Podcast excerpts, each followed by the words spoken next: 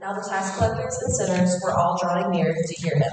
And the Pharisees and the scribes grumbled, saying, This man receives sinners and eats with them.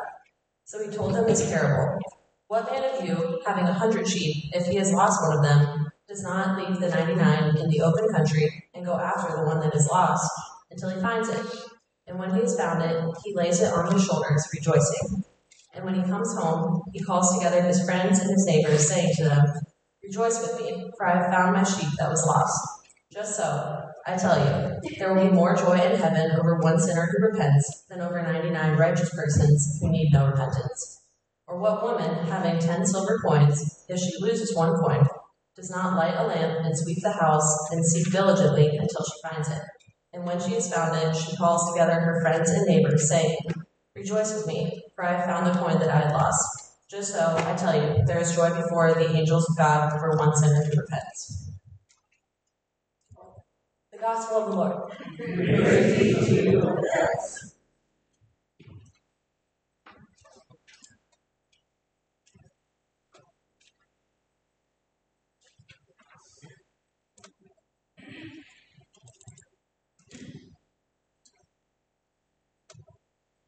couple of things to begin. One, I want to thank Jared for filling in for me when I was supposed to be filling in for him last week.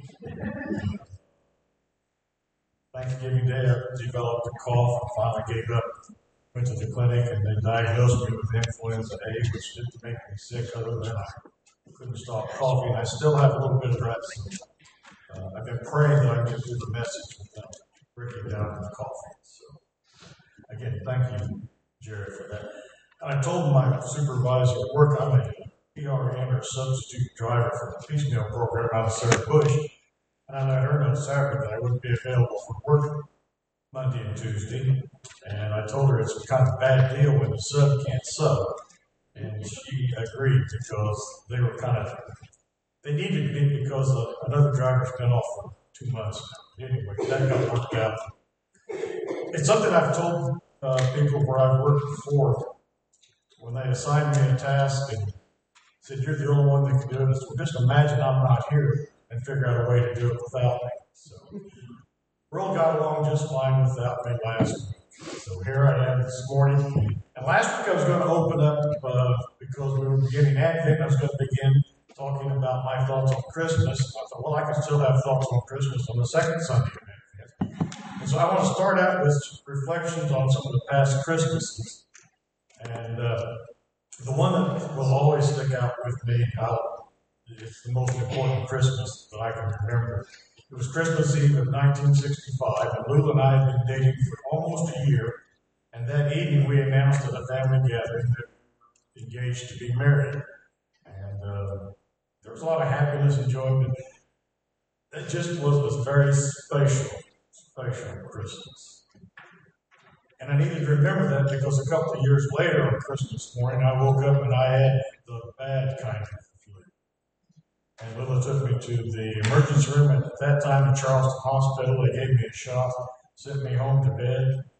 And we realized later that we never received a bill for that visit. So that was kind of a special gift, considering all that I went through. Uh, then over two Christmases I spent while I was in the Army. One was in San Francisco, which wasn't too bad.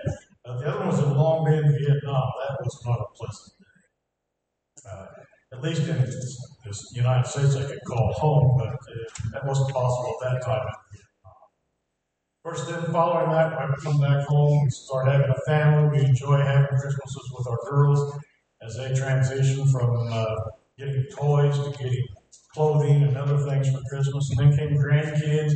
That's even more special than having your own kids. It's just, it is. You know, you have grandkids first, you never have kids. Grandparents know what I'm talking about. Parents, someday you will. But there's another Christmas I remember, and something Bill Rare and I were having a conversation a couple of weeks ago that brought this back. Uh, he, Wanda Wallace, and I were in a Christmas program at Four Letter Jackson we were to be camels, and we were to come in singing We Three Kings. that did not go well. Uh, rehearsal was a disaster. We couldn't get hardly started before we just break down laughing. I I, assume we made it through Christmas, the Christmas program. I don't remember if we ever did or not. I just know we were laughing so hard we almost couldn't speak after. So, um, that remains one of my favorite church Christmas events. But Christmas is going to be special this year for some people. For some people, this is the first time you'll have had Christmas together as husband and wife. Or maybe this is the first Christmas with that first child. Or maybe with that fifth child. or with grandchildren. But also, we recognize this can also be kind of a despondent time because this may be a Christmas for the first time without that special person. Or maybe 37 years ago, you lost that special person. Age doesn't seem to diminish that a great deal at Christmas time.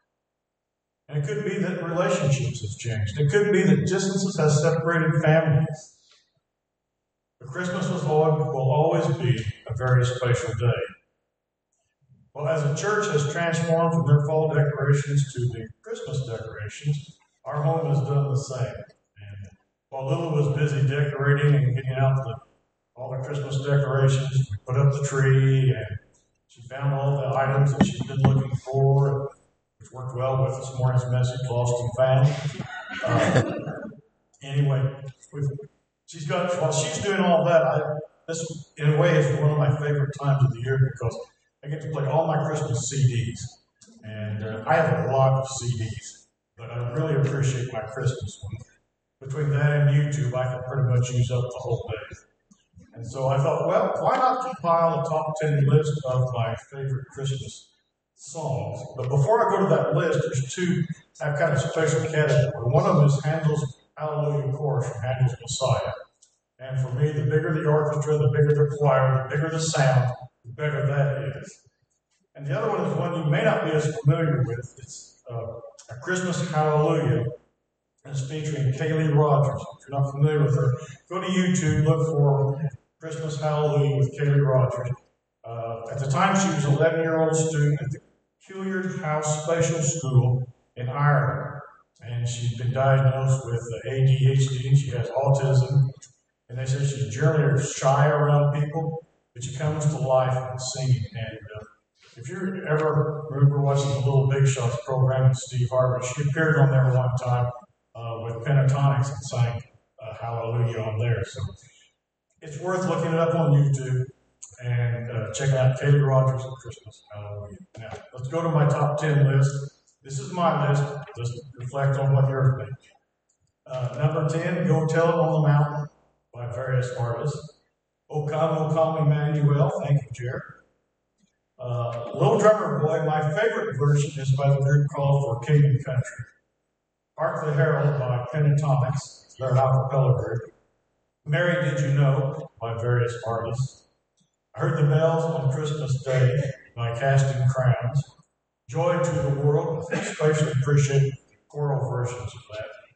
I Have Seen the Light, it's, a, it's kind of a Southern Gospel type uh, song. I really appreciate various artists that do that. Oh Holy Night, and it takes a special person to sing Oh Holy Night. And my number one is, probably not surprisingly, Silent Night. Uh, various artists' vocal versions are good. I really appreciate Mannheim Steamroller instrumental version of Silent Night. And Silent Night will always be uh, my favorite. In fact, when our family, larger family, would gather for a little Christmas program, we would always con- conclude that with the singing of Silent Night. Now, no, Grandma got ran over by a reindeer. Not make the list. That's not been popular in our house from day from day one even though we maybe have a grandson that likes to sing it. I have three grandsons, so you can't figure out what, I'm talking about.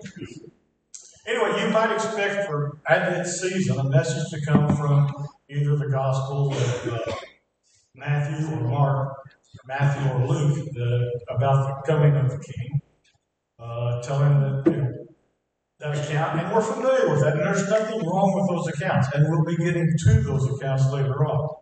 You might also expect something from the Old Testament prophets foretelling the coming king, or from Isaiah, especially, wrote a great deal about the coming Messiah. But this morning I want us to look at Luke 15, 1 through 10, and the two parables of the lost sheep and the lost coin, and help us to understand that that too could foretell the coming King. We know that Jesus, Jesus used parables extensively in his earthly ministry, and there's uh, there's a great deal written about parables in general. Just a couple of things that I want to bring to us right now. A parable is just a story with a moral or object lesson to it to enhance that point. Um, here's a question. When you're reading or studying a parable, don't get wrapped up in the details. Stick to what the story is about. And I think, to me, and, and I've encountered this number of times, a number of people, when they want to go into the parable of the Good Samaritan, will get so wrapped up in trying to explain or give reasons or excuses why the priest and the Levite failed to stop and help their fellow man that they kind of obscure the whole point of the parable was do good to your neighbor. So let's don't get caught up in the minute details of, of that parable and let us look at what was the parable, what was the point of the parable, who was the audience, what was the message, and let's go from that point forward. So, so let's go to verses 1 and 2 of this morning's text.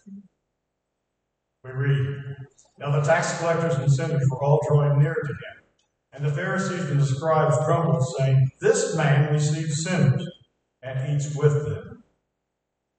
Nicholas Parrott, in his commentary on this passage, observes, I think this is important. When Luke recounts Jesus hosting such meals over the course of his ministry, the evangelist consistently drops hints of their social diversity.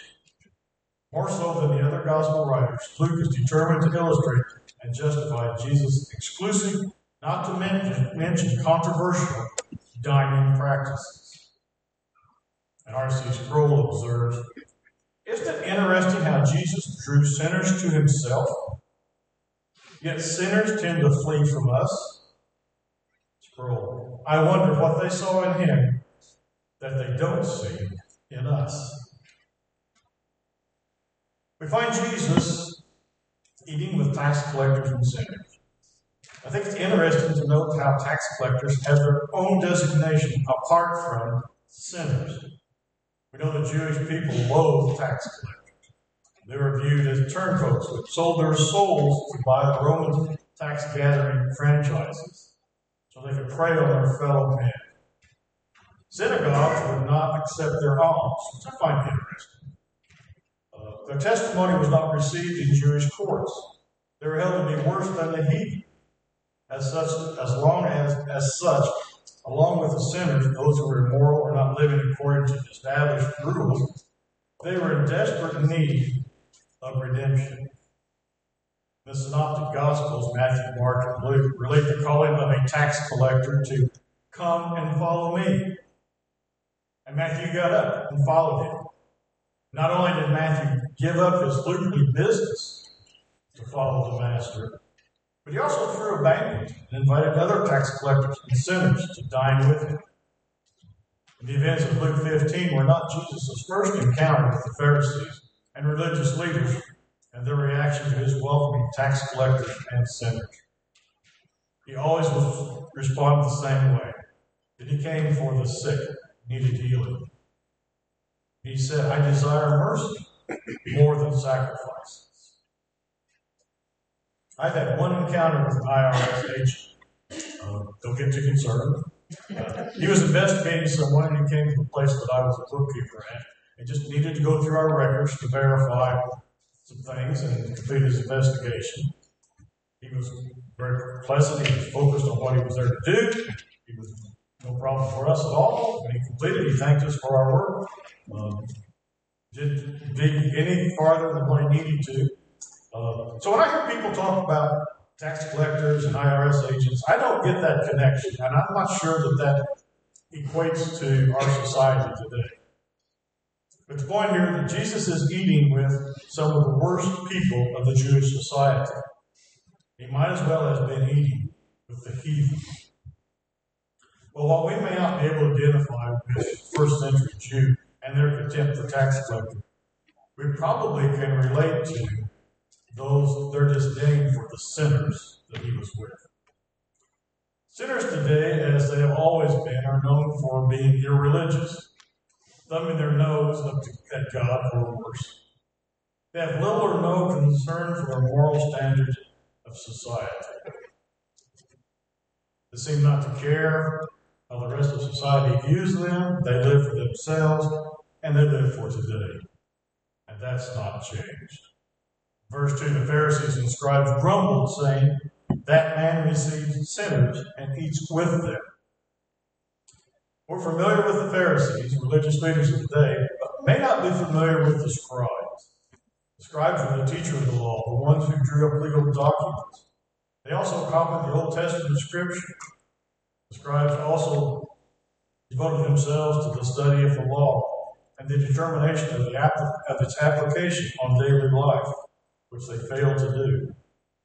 These men also studied the scriptures and with respect to doctrinal and historical matters.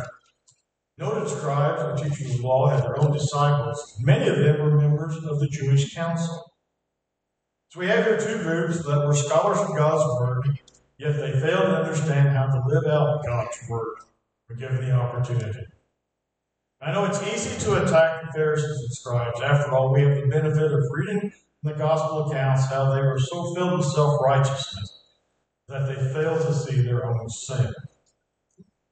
I issue a word of caution.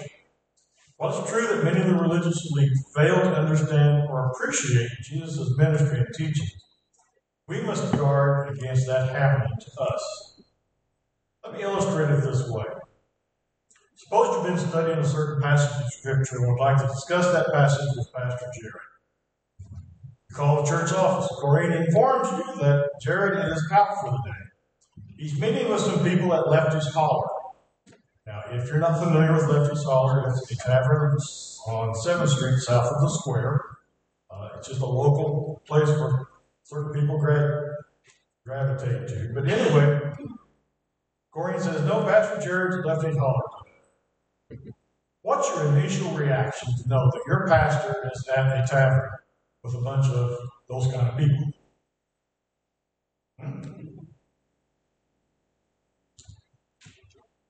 Are you incensed because not only is he unavailable to be with you and meet with you, because you have a genuine question and concern, something you need to discuss with him, but also he's out in public as a representative of your church, going into that place, meeting with those people. Now, you being the super Christian that you are, you probably celebrate that he's spending time with the lost. But others among us might not be as amenable to that. Pharisees were appalled that Jesus would eat with sinners. They were also incensed that he wouldn't spend the time to meet with them so they could discuss the finer points of the law and the scripture. So when we look at a passage like this, let me caution you. Ask this question of yourself honestly. Am I a Pharisee?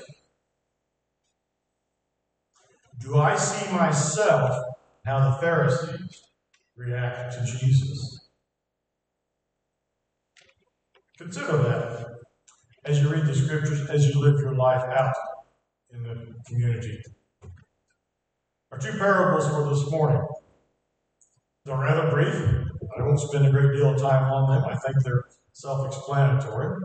But in the first, a man has 100 sheep, but one of them is lost. The second woman has 10 silver coins, but one of them is lost. So here we have two instances of something of value that is lost. The first parable is probably caused by the actions of the sheep itself. It has perhaps strayed from the flock. The second is the discovery that one of the silver coins is missing. That which is valued is lost. So, what to do? Now we have the search. The man leaves his flock in the open country and searches for the lost sheep. The woman lights a lamp, diligently sweeps her floor to find the lost coin. Both the man and the woman stop what they've been doing and immediately begin the search. The recovery and a call for celebration. The man finds his lost sheep, woman her lost coin. What happens next? Rejoicing.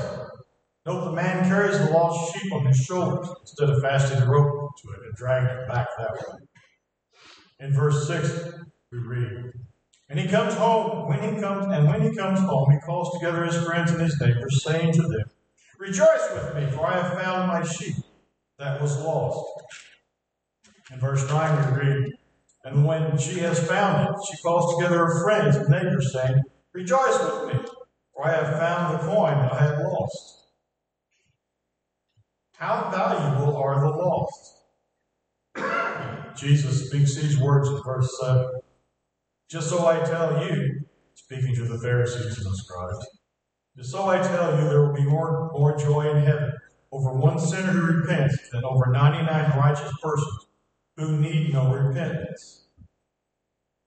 In verse 10, he tells them, Just so I tell you, there is joy before the angels of God over one sinner who repents. The lost are valued. In the first parable, it's easy for us to see Jesus as the Good Shepherd. That's easy to see. But in the second parable, Jesus is at work also in diligently looking for the lost. One commentator noted that not only was Jesus the Good Shepherd in life, he was also carried us in death. The indictment of the religious leaders we find in verse 4. What man of you, having a hundred sheep, if he has lost one of them, does not leave the 99 in the open country and go after the one that is lost until he finds it? You see, the Pharisees were incensed that Jesus would associate with tax collectors and sinners. Yet Jesus is charging them with failure to care for the lost things among them. These men were concerned with the outward appearances the religious elite in society wanted their stature to be uh, appreciated. And they should have been seeking to look, to save, seeking to search for it, and to save the lost and bring them to the Father. We mentioned earlier about the scribes were students of the Scripture how to apply it to daily life, but they were missing the big picture and how to apply that to their daily life. Isaiah rightly spoke when he said, All we like sheep have gone astray. We have turned everyone to his own way.